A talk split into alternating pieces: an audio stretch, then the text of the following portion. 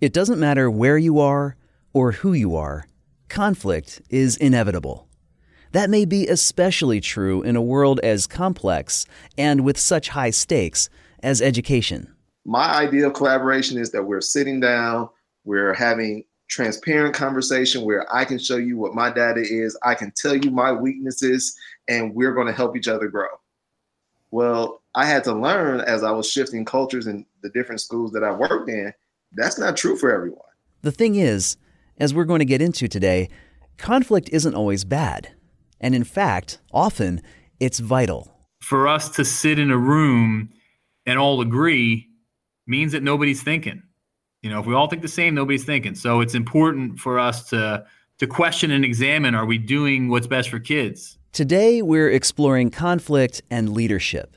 In particular, we're looking at how leaders can not just avoid conflict, but to use it to build the kind of school environments that are good for students and good for teachers and staff. And I think when people feel cared for and they feel appreciated and respected and acknowledged, that's when you're going to have educators that want to run through the wall for each other. And that has to go both ways. I don't want teachers just to run through the wall for me, I want to run through the wall for them. From Frontline Education, this is Field Trip.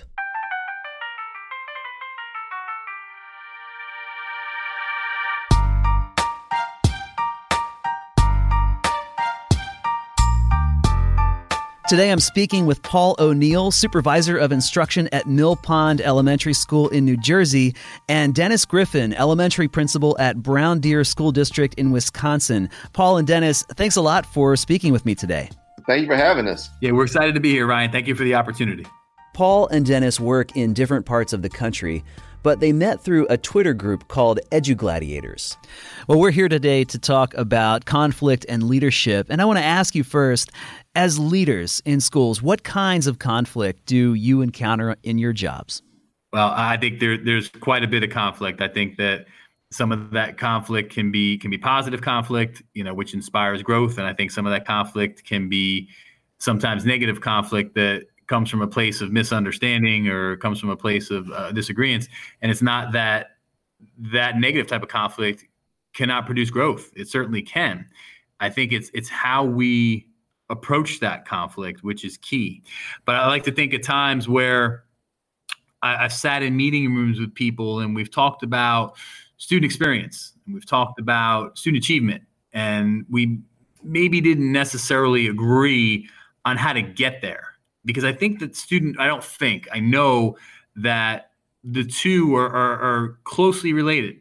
If you want to improve student achievement, then you've got to make sure that the student is having a great experience in your in your building and in, in your in your community. So for us to sit in a room and all agree means that nobody's thinking.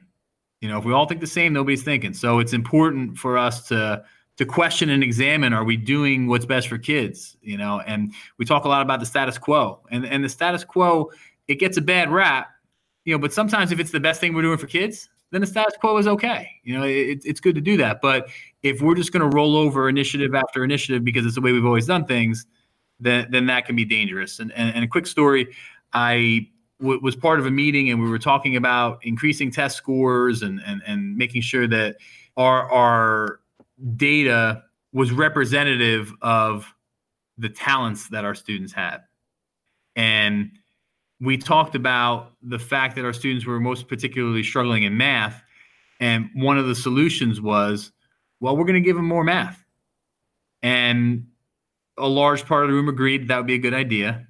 And my question was if, if, if the kids are struggling with what we've given them, what's going to make it different if we increase the seat time?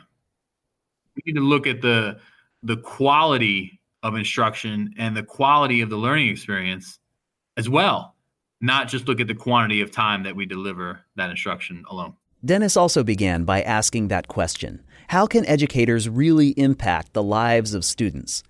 It's a tough question because it means taking a hard look at the realities of our world today and of our educational system today, and even looking at the work that we're doing ourselves. And that's not always comfortable. But at the same time, if we don't address our current reality, how can we ensure the future of the students that we serve? Uh, how do we build collaborative teams? Because when we sit down, we all have different viewpoints. We all have different perspectives. We all have different talents and different strengths. Um, I read some quote the other day on Twitter, Paul. I was going to share it with you. The gentleman said, and I wish I remember who said it, you're willing to tolerate your weaknesses in other people. And when you think about collaborative teams within schools, who holds who accountable? If this is something that we're doing to move forward, how do we get everyone to lock arms and move forward versus we're going to wait for the administrators to hold everybody accountable? There's so many levels of conflict that happen within schools when you're talking about kid to kid conflict, parent to parent conflict, parent to teacher conflict. Every moment is an opportunity to overcome an obstacle, but there is some type of conflict involved. And without that conflict, there is no leadership. But you have to determine when do you want to address it. Do you want to address it in the beginning and help set the culture and the standard? Or do you want to let it grow by ignoring what's happening? And when you ignore things, you actually validate them, making the conflict and the status quo even stronger. Because many people are hardwired to shy away from conflict, I asked Dennis and Paul how leaders should respond. Is it the leader's job to mitigate conflict? And Dennis said, no. Because conflict is inevitable. And no matter what you do within a system, oftentimes somebody doesn't benefit initially. And that creates a level of conflict, a level of discomfort that tends to happen. Ultimately, I think what the leader is supposed to do is to help create a collaborative, a shared vision amongst everyone that lets everyone know like we haven't arrived, conflict is going to be there, but this is the idea that we are striving for. And collaboratively, we can strive and we can make it here. This is something that's attainable, but it isn't about me as the leader, it's about the team because leadership is really about relationships. So you have to be able to get people to move with you if you're going to be a leader. That's a great point, Dennis. And it brings me to the example of when people talk about a plant not growing and they say when a plant doesn't grow, you know, you don't get rid of the plant, you just you change the environment and put in a better place to grow. So how I feel like that applies to to our situation here in education, but really in any organization, is it's our job as leaders to continually shift the lens, you know, and, and we have to shift the lens ourselves, you know, in order to create. I don't I don't like to use the word buy-in because I feel like if you use the word buy-in, buyers can be sellers. So when things get bad, you know, they, they may decide to, to push their chips, you know, in a different direction. So I like to use the word investment. I think when you invest into something, then you can really use conflict as an opportunity to to grow something in a positive way even though when it doesn't look positive. If you think about it from an educational perspective many districts are facing the finan- the same financial crunch you know where difficult conversations have to happen and difficult decisions are are being made. And it would be very easy for people in leadership positions to get frustrated and to allow their frustrations to become contagious and to bring others down. But we have to find a lens to, to look at it through so that we can put on a smile every day when we come in. And, and you know like the old uh, deodorant commercial never let them see you sweat. You know you want to be able to come in and and provide that positive reassuring reinforcement even when things aren't going well and use conflict as an opportunity and a springboard for growth. And one of the things that kind of like allows that conflict to happen learning. A lot of conflict is created when you learn something because when you start to learn, you question your current paradigm. And there's a conflict between your current paradigm and what you've learned. And it's going to eventually create a new paradigm for you in regards to the way you think. And that's going to influence your actions and your next steps. So continuous learning creates conflict in itself. So schools might be uh, rich, rich ground for conflict just by virtue of the fact that learning is is the goal there. Let me ask this: There are obviously different kinds of conflict, and certainly some conflict is harmful, some is helpful. What do you think differentiates between helpful and harmful conflict? What makes it either good or bad? I think it's I think it's the the place that you come from. You know, it's very agenda based. You know, when you're when you're doing things whether it's delivering news or um, delivering initiative, you know, we, we all suffer from initiative fatigue at times because it's, it's, constantly the new, the new, the new, um, with, with very rarely stuff going away. But it's about being able to create a healthy culture where people understand that, and my superintendent, Dr. Vanessa Clark, talked about it today at our administrative academy. She talked about ladder climbing and ladder holding and I really like that example because I felt like it's very easy for people to chase titles. Very easy for people to chase you know, a, a, vision of what they have, and, and they're constantly climbing and and they're trying to to get to a point. But it's so important important for us to to not forget the people that we work with. You know, and, and leadership is about helping someone see something that they didn't see in themselves before you know, helping them be a star in their role. You know, I talked to you, Ryan, one time earlier about it before. Not everybody can be the coach of the football team. Not everybody can be the yearbook advisor. So, what is it that that makes you passionate, and how can you use that lack of a vision at this time? You know, the, the first steps of the staircase aren't there, but how can you use that that inner conflict, like Dennis talked about before, to create the culture that you desire and create a way that you can contribute to the student experience to make it phenomenal for them. The other part about it is a lot of times when you're engaging in conflict, it's a sense of loss that people are going to feel.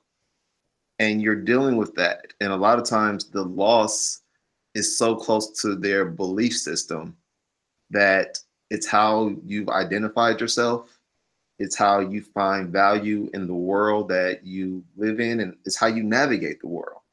So when you're talking about things, um, for example, you talk about some of the systems within schools. Sometimes the hard part is I've identified myself in this capacity and it works for me, but I'm not understanding the harm that is causing someone else. And how do we get people to understand all these different perspectives and let that be the impetus for change?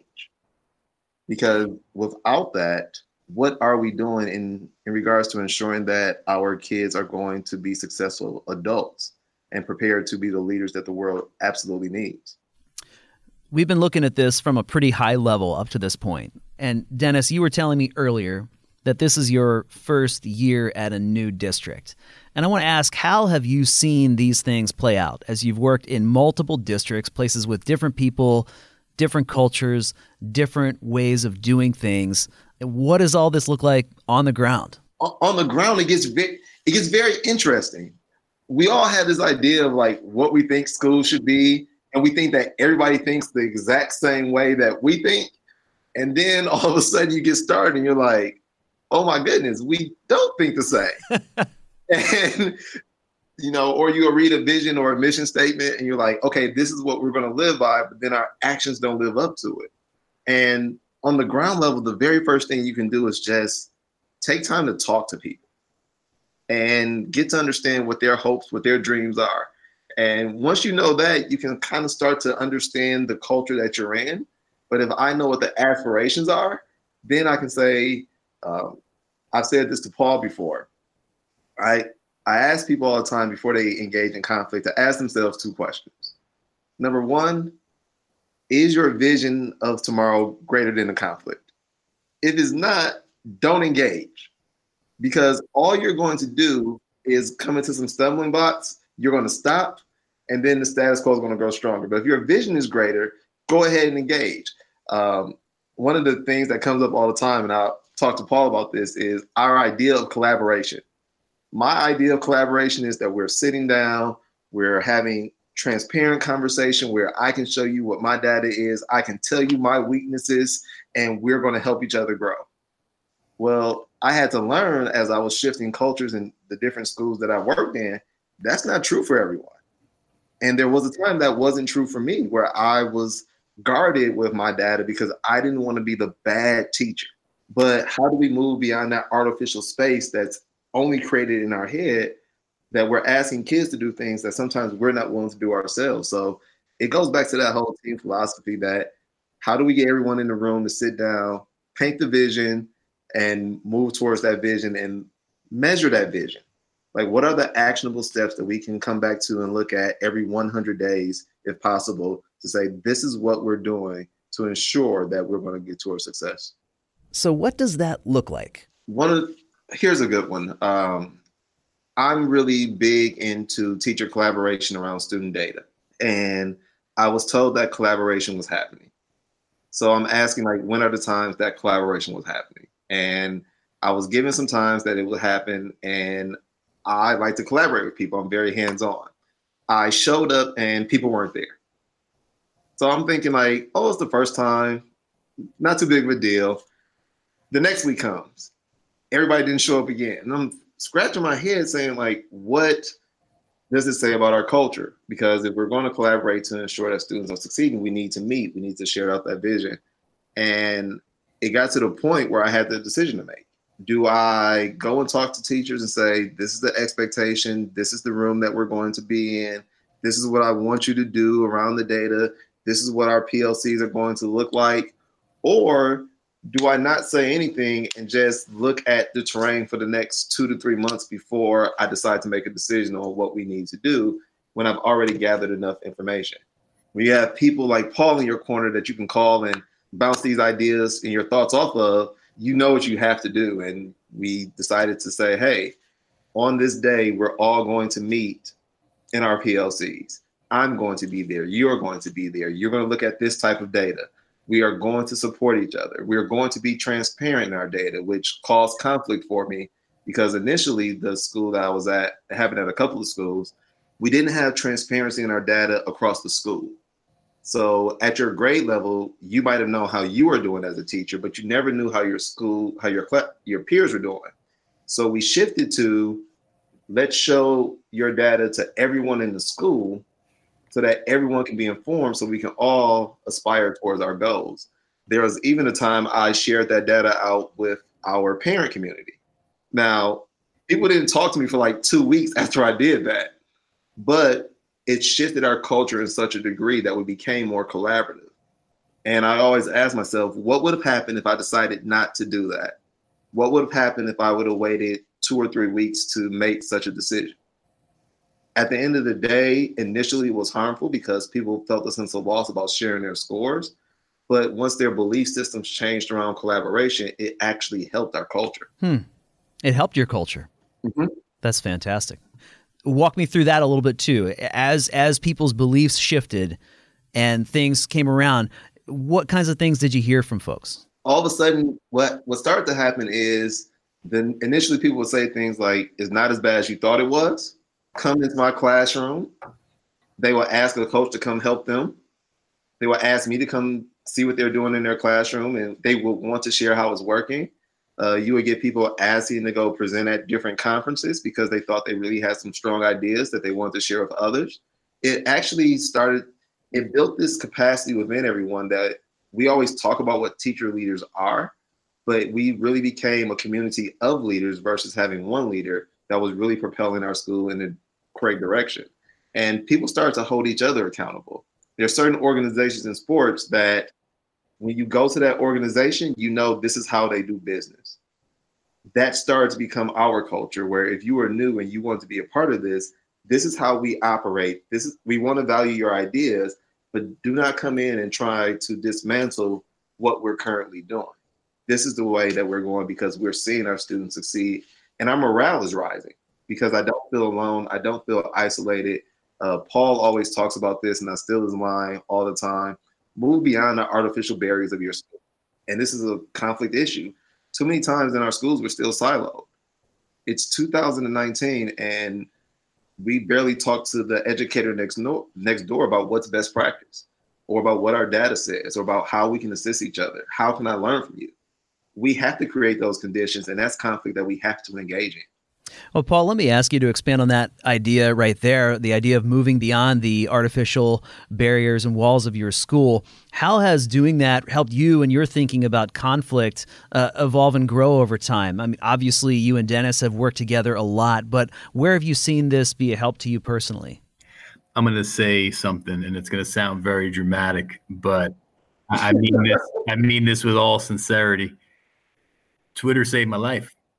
You know, it, it changed my life. And, and the reason why it did was because for many, many years, I would connect with educators in, in, in my schools, in the local community, but the conversations would always end the same way. You know, whether people felt they didn't have enough time, they didn't have enough resources, they didn't have enough support, they didn't have enough money, whatever the case may be. And, and we ended with reasons why. We were stage one thinkers. You know, we were identify the problem, you know, and why it was a problem, and we couldn't move past that.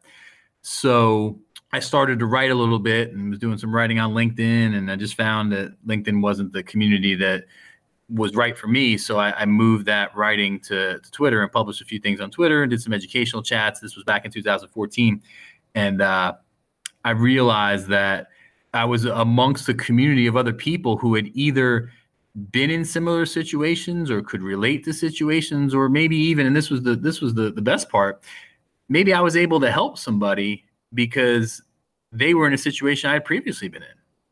So the, this, this power of a pln of a professional learning network it, it was just it was so profound. There were so many people out there that were looking for reinforcement and support just that that whole Twitter population is just explosively curious. You know, people coming out seven nights a week. There's chats. You know, there's a lot of content being pushed out there, and I feel that that's a great way to use conflict as a learning experience when you feel like there are artificial boundaries that limit you you know speaking about what dennis talked about before your school building or your school district if you never get out beyond those artificial boundaries and network with other people and have learning experiences with other people, then the lens that you're looking through just remains limited.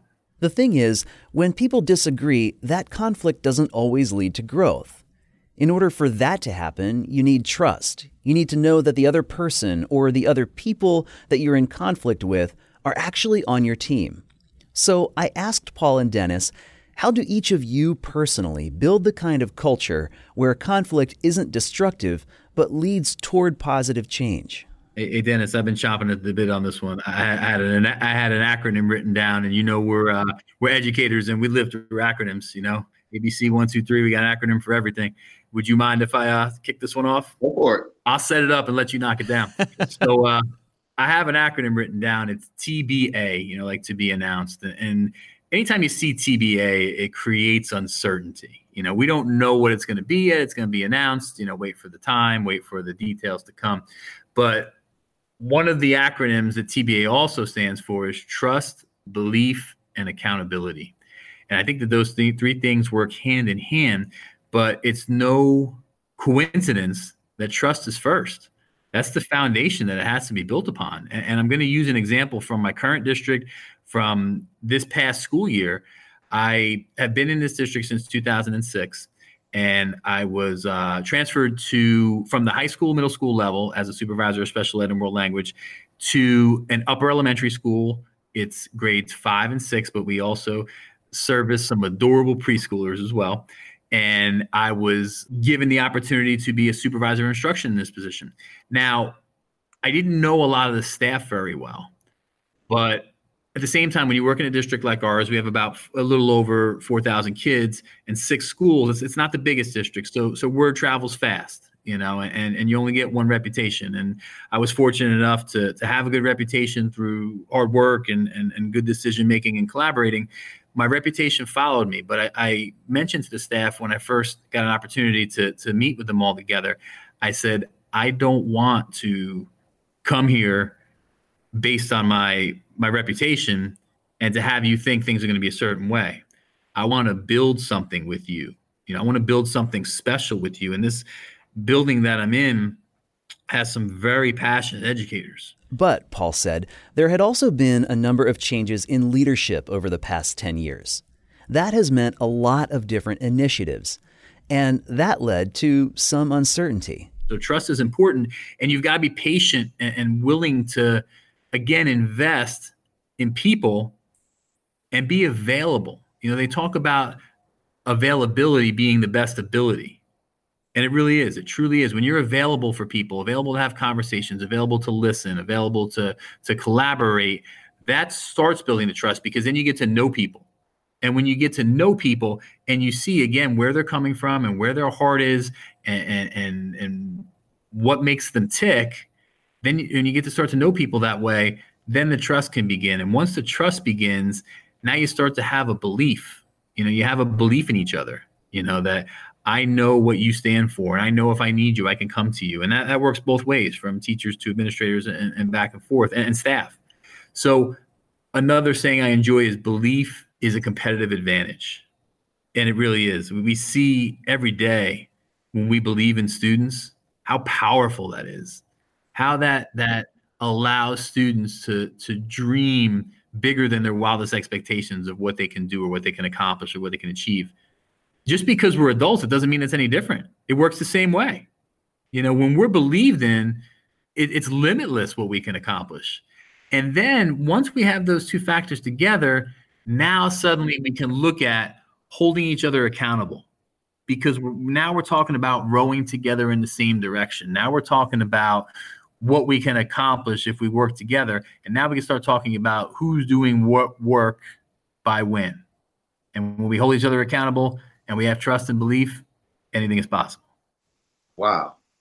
That, Paul, I think, I, I think you took care of it all right there, to be quite honest with you. Um, and one of the things that I like that Paul that you did, Paul, that I often ask members of groups that I work with, let's be careful to define what we're saying. Because a lot of times we throw a word out there such as trust, well, what exactly do we mean by trust? Do we mean I trust you to do your job? Do we mean that we're going to be transparent in regards to I can be open and honest with you and there's going to be support rather than judgment? What exactly do we mean when we're saying believe? We believe. Like what what do you believe in? Because there's a lot of times we put words out there and they're not clearly defined and it creates a lot of gray space for everybody within the organization.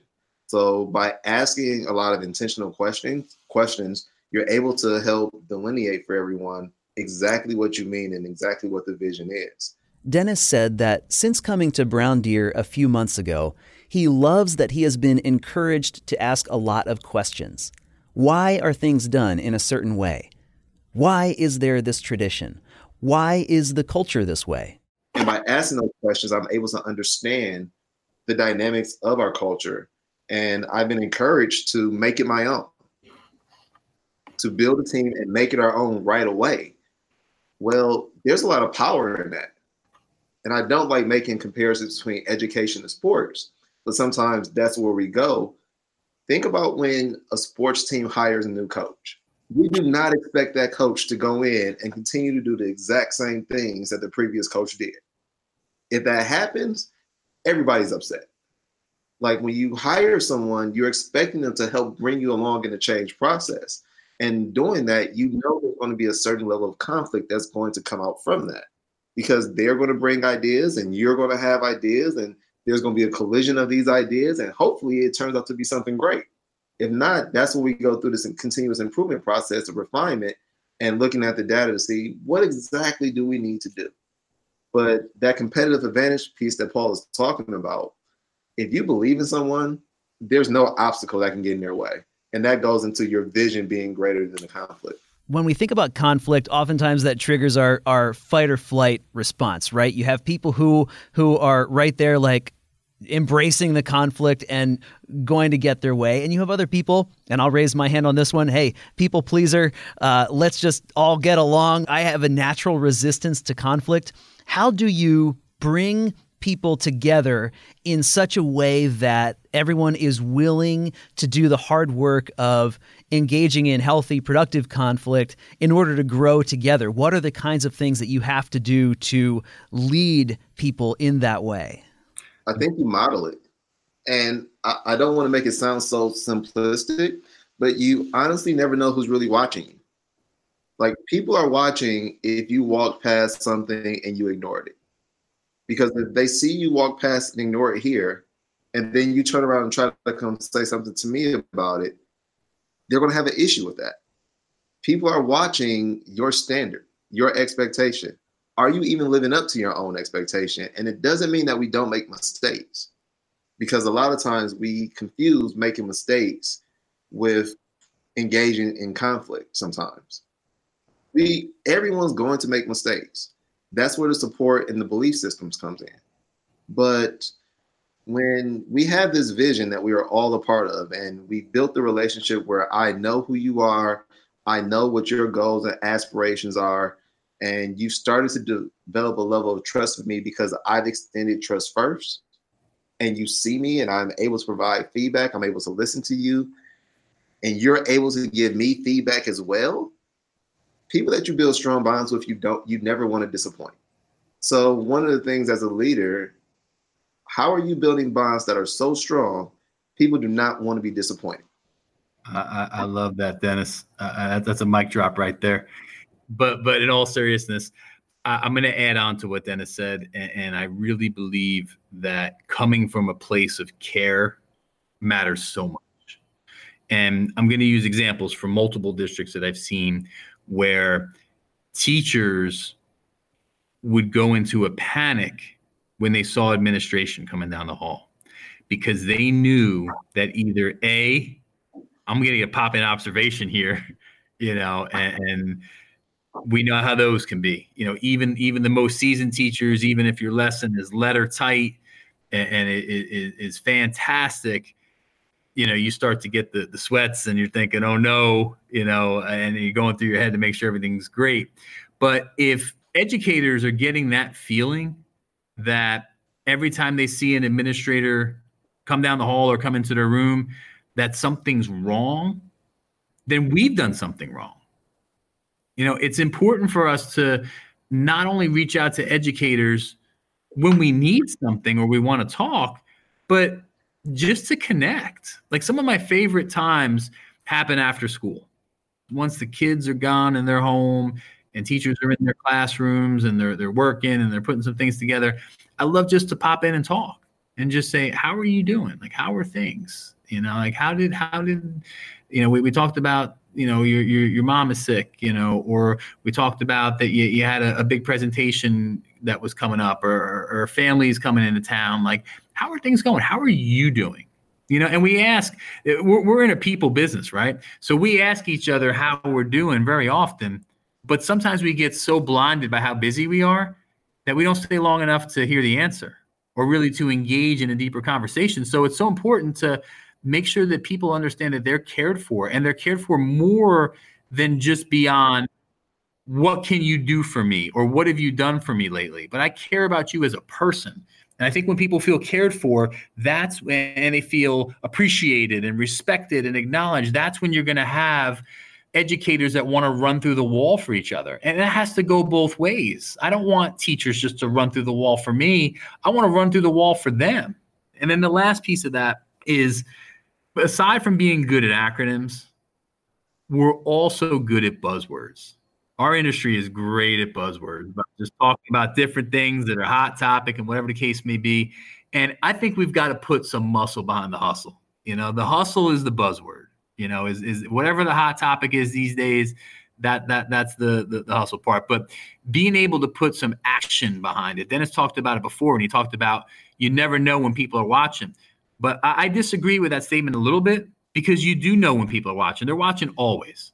Okay, they're watching all the time, no matter what you're doing. And that's when your true character is revealed, is when you think that nobody's watching, the things that you're doing, you know, the the, the brave face that you're showing, you know, the, the difficult decision that you make, that's really when you're putting muscle behind the hustle and you're modeling, like Dennis said, you're modeling stuff. You're not just saying, hey, do this, do that, but you're showing that you walk your talk every day. Now, Ryan, this is what we go through when we talk on the phone, okay? you, you saw that, right? I did. This is what we go through. And but Paul's right.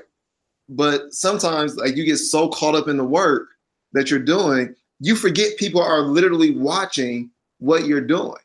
And I'll throw in an example real quick if you don't mind, Ryan. I never ask anyone to do something that I'm not willing to do myself. So when we were talking about building trust, I remember I wanted educators to record themselves teaching and then share it out with the staff. And everyone says that's like this high level of trust. I thought it was just best practice. I mean, even the athletes go back and watch their game tape. But the very first time that my staff saw a video, I played them a video of my first year teaching that I had on a DVD and said, This was me back then.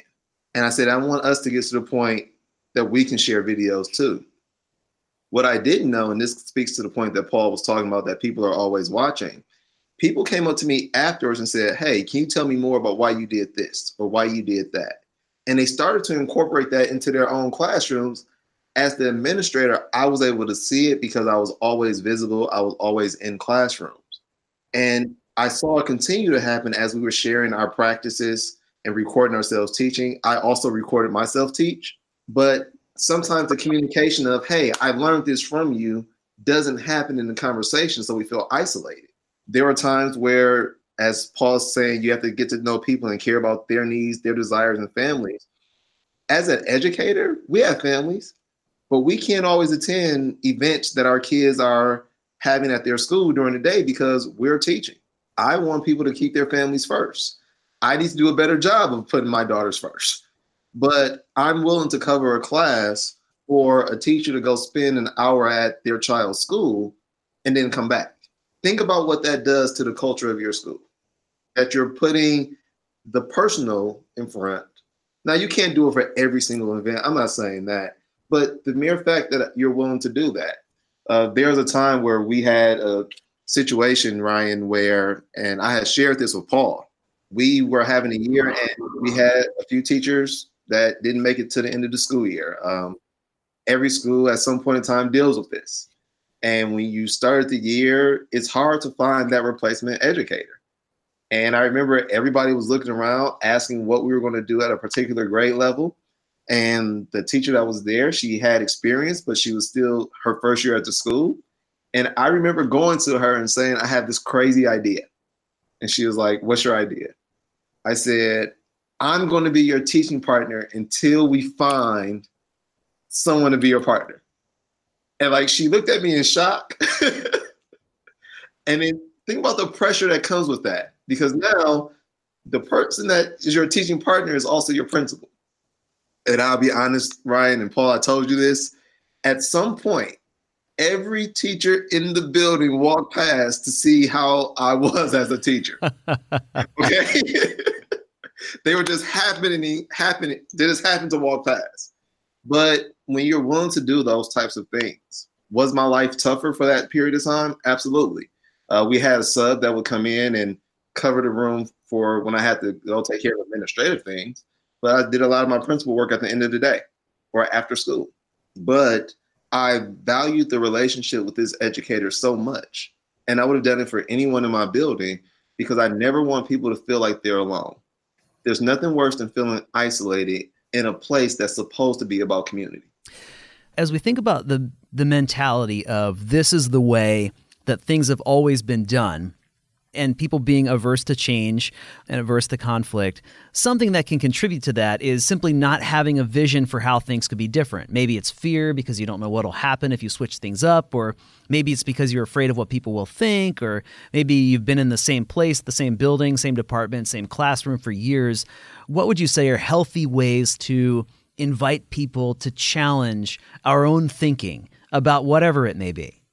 A great question. So the, the first thing that comes to mind is, is a, a, brief story that happened to me two summers ago. I came into the high school and uh, used the back door because I wanted to bring some books into a classroom. And I, I encountered a teacher who was in there setting up his classroom. And I noticed on his wall, he had student goals. And he had a bulletin board that students were going to put up their goals, whether they were personal goals or they were uh, academic goals. And I said to him, you know, reflection is such an important part of what we do. And he said to me, he goes, Yeah, it is. He goes, I wish I had time to do it. And it was heartbreaking, you know, because I said to myself, wow, imagine feeling that way that one of the most important parts of what you do, you don't feel like you have the time to to do it. So I said to him, you know, we have to stop looking at reflection as separate from what we do.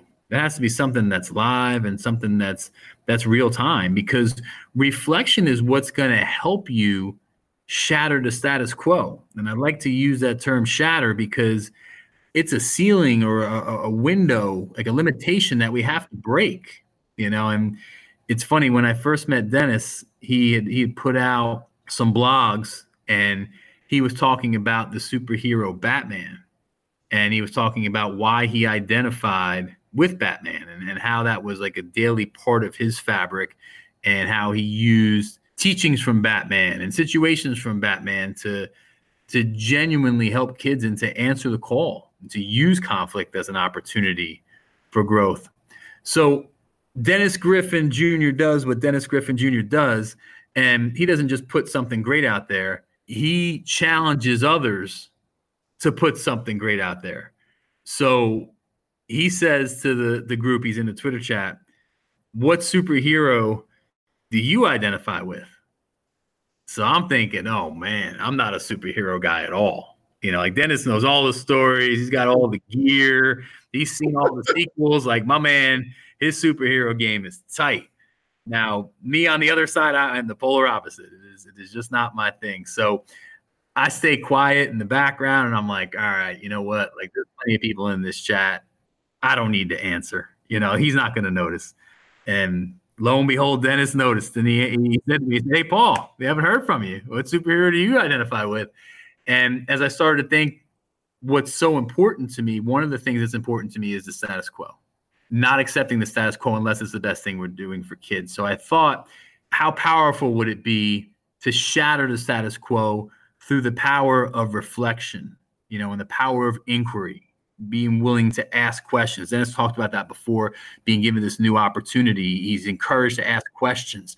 And I can only imagine, I don't see Dennis on his way to work because we live far apart, New Jersey and Wisconsin, but I can only imagine that Dennis drives to work very quickly. And Dennis drives to work with a big smile on his face. And Dennis drives to work and gets out of his car, and that smile continues. And it's contagious because he's being inspired to be his best self every day, to shatter the status quo by asking questions and, and through reflection. So, long story longer, my answer was Thor because Thor swings the hammer.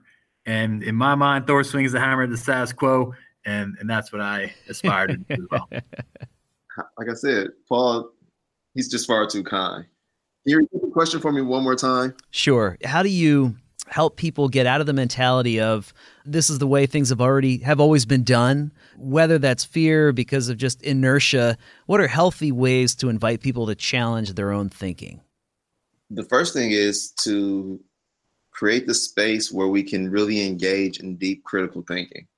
In our world we we place limits and we place labels on ourselves and on others so that we can be safe so that we can define our surroundings. And the reality is, is that when we do that, the only people we truly hurt are ourselves. And there's this, there was a time I didn't always listen to uh, my elders in regards to things I should aspire to be or things I could accomplish because they saw the talent within me, but I was so afraid of failure, I didn't pursue certain things. And what happens is, after a period of time, you sit back and you start to reflect and you ask yourself, what would have happened if you would have just tried? And the greatest regret that we end up having is the fact that we didn't try. And that we've passed the period of, time where we can't go back and do it all over again. Think about how many times you are engaging with conversations with people and you make the comment or someone make, if I would have known back then what I know now, oh, I would have done this, I would have done that. The real question is, what stopped people from trying? Was it the fact that you were so afraid of failure? Was it the fact that you didn't have a support system? I don't want that to be my life, and I don't want that to be anybody else's. Because if we can remove these limits, if we can plant the seed of belief in people, who knows what they can become? Who knows what we can create who knows how quickly we can borrow the hammer from Paul and destroy some of the status quo and marginalized systems that we have in our society. But we can't do that as long as we allow ourselves to be protected by uh, resistance and fear. It's 2019. We're going to 2020. The only thing that's holding us back in our world now is us. And I think it's time that we start making the next steps and truly aspiring, achieving what we aspire to be. Paul and Dennis would be the first people to tell you that they are always learning, that they don't have all the answers, that on this journey of thinking about conflict, they have a lot of road ahead of them. But they've also done a lot of reflection about conflict and leadership. And so, for you, our listeners who are leaders in your schools and in your districts, I asked Paul and Dennis for any parting thoughts. What's the question I haven't asked that they're dying to answer? A question I've always asked myself, and I reference this a lot when I talk to Paul, um, probably once a month. And I reference it to other people as well. So I'll share it with you and I'll share it with all the listeners because for some reason, this question, I can't escape it because I haven't found the answer yet. I haven't found the solution. If you think about leadership, leadership has been around since the beginning of time. And Tony Dungy in his book, Mentor Leadership, said there will never be a time where there's an absence of leadership. Someone's going to be appointed, someone will be selected, someone will nominate themselves. Like there will always be someone to fill that leadership role. And when you think about the literature on leadership, it's it's massive. When you think about the literature on change, it's massive. You can go to so many different people, Fullan, Covey, um, Heifetz. When you think about all the literature that's out there on leadership right now, and you think about how much we talk about it, the question that I ask myself all the time is this. If we've gone to different colleges and studied leadership, if we read similar books, if we make action plans and everything else, what's stagnating our society? Why aren't we leading? what is it that stops us when we know what we need to do to make our world better? It perplexes me. I'm continuously trying to learn and build teams because I know there's this fear of being isolated. But is that fear worth the detriment of others? Like a lot of times when we're talking about equity, even when we're talking about equity, someone has to lose something initially for the greater good. Equity doesn't come from nothing but in order to ensure equity, we need leaders that are willing to take the right, the next steps to create that future. But what's holding us back? And that's really where this whole concept of without conflict, there can be no leadership really spawned from. Dennis, I, I love it. I love it. I'm going to just say something really quick before I get to my question. You know, it all comes from a place of care what we talked about before with, with conflict and, and conflict being received well. And I want to talk really quick about how you know when someone care, truly cares about you. And I learned that, that Dennis truly cares about me as a person, as an individual, and you know, cares about my family, cares about me personally and professionally. And how, how I really learned this, how this was reinforced for me, is Dennis gave me a gift very recently. And it was an actual physical gift, but it was something that was so much greater. The the significance of the gift was greater than the gift itself. So what Dennis did is I told you Dennis is a superhero guy. That's his jam. Dennis bought me a watch, a really, really nice watch. And it's one of those big watches, the one that gives you carpal tunnel if you wear it, you know, too long into the evening. And on that watch, it's it's Thor. It's a Thor themed watch. Okay, one of those Invicta watches, and it has the hammer in there, and and, and it's just it's really great. And, and I was touched by it. But like I said, I was touched more by the message behind the gift. And I, I got on the phone with Dennis shortly after I got home.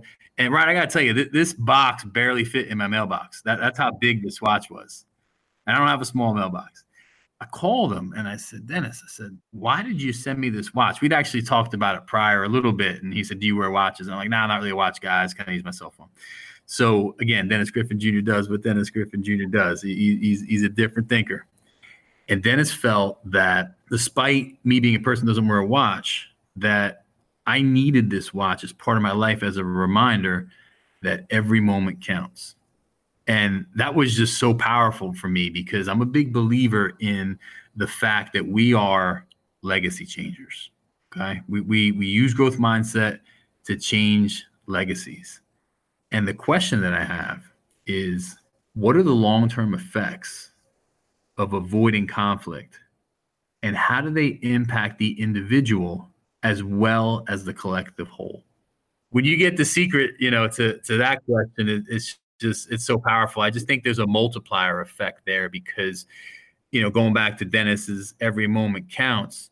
If you miss a moment with somebody, if you miss a moment for a learning opportunity, you don't know what the world is going to be robbed of because obviously that that moment that significant moment with somebody is going to change the world. You know it's like paying it forward you know like dennis gets me this watch and reminds me that every moment counts and it's not that i didn't know that of course i knew that.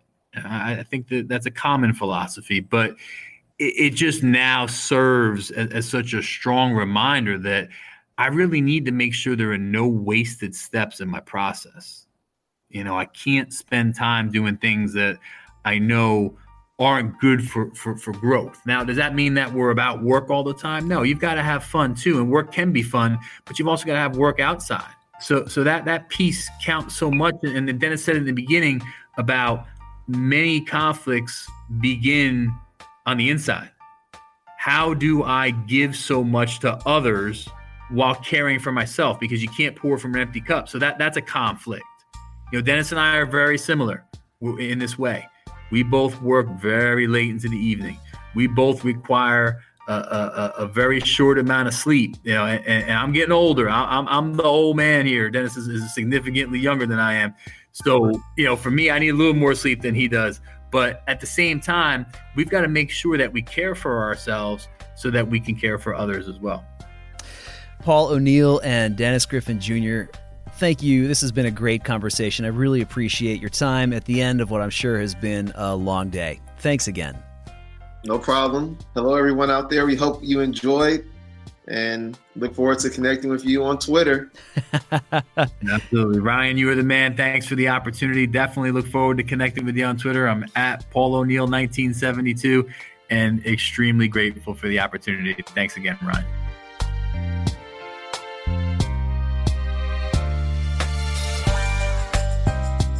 Field Trip is a podcast from Frontline Education. Frontline partners with education with industry leading school administration software. We also bring a sole focus on K 12, an award winning client success team, original K 12 research and insights, and free resources for education leaders. Find out more at frontlineeducation.com slash fieldtrip podcast. And by the way, we release new episodes of this podcast every other Friday. Click subscribe, and you'll be sure to get new stories on your device as they come out. For Frontline Education, I'm Ryan Estes. Thanks for listening, and have a great day.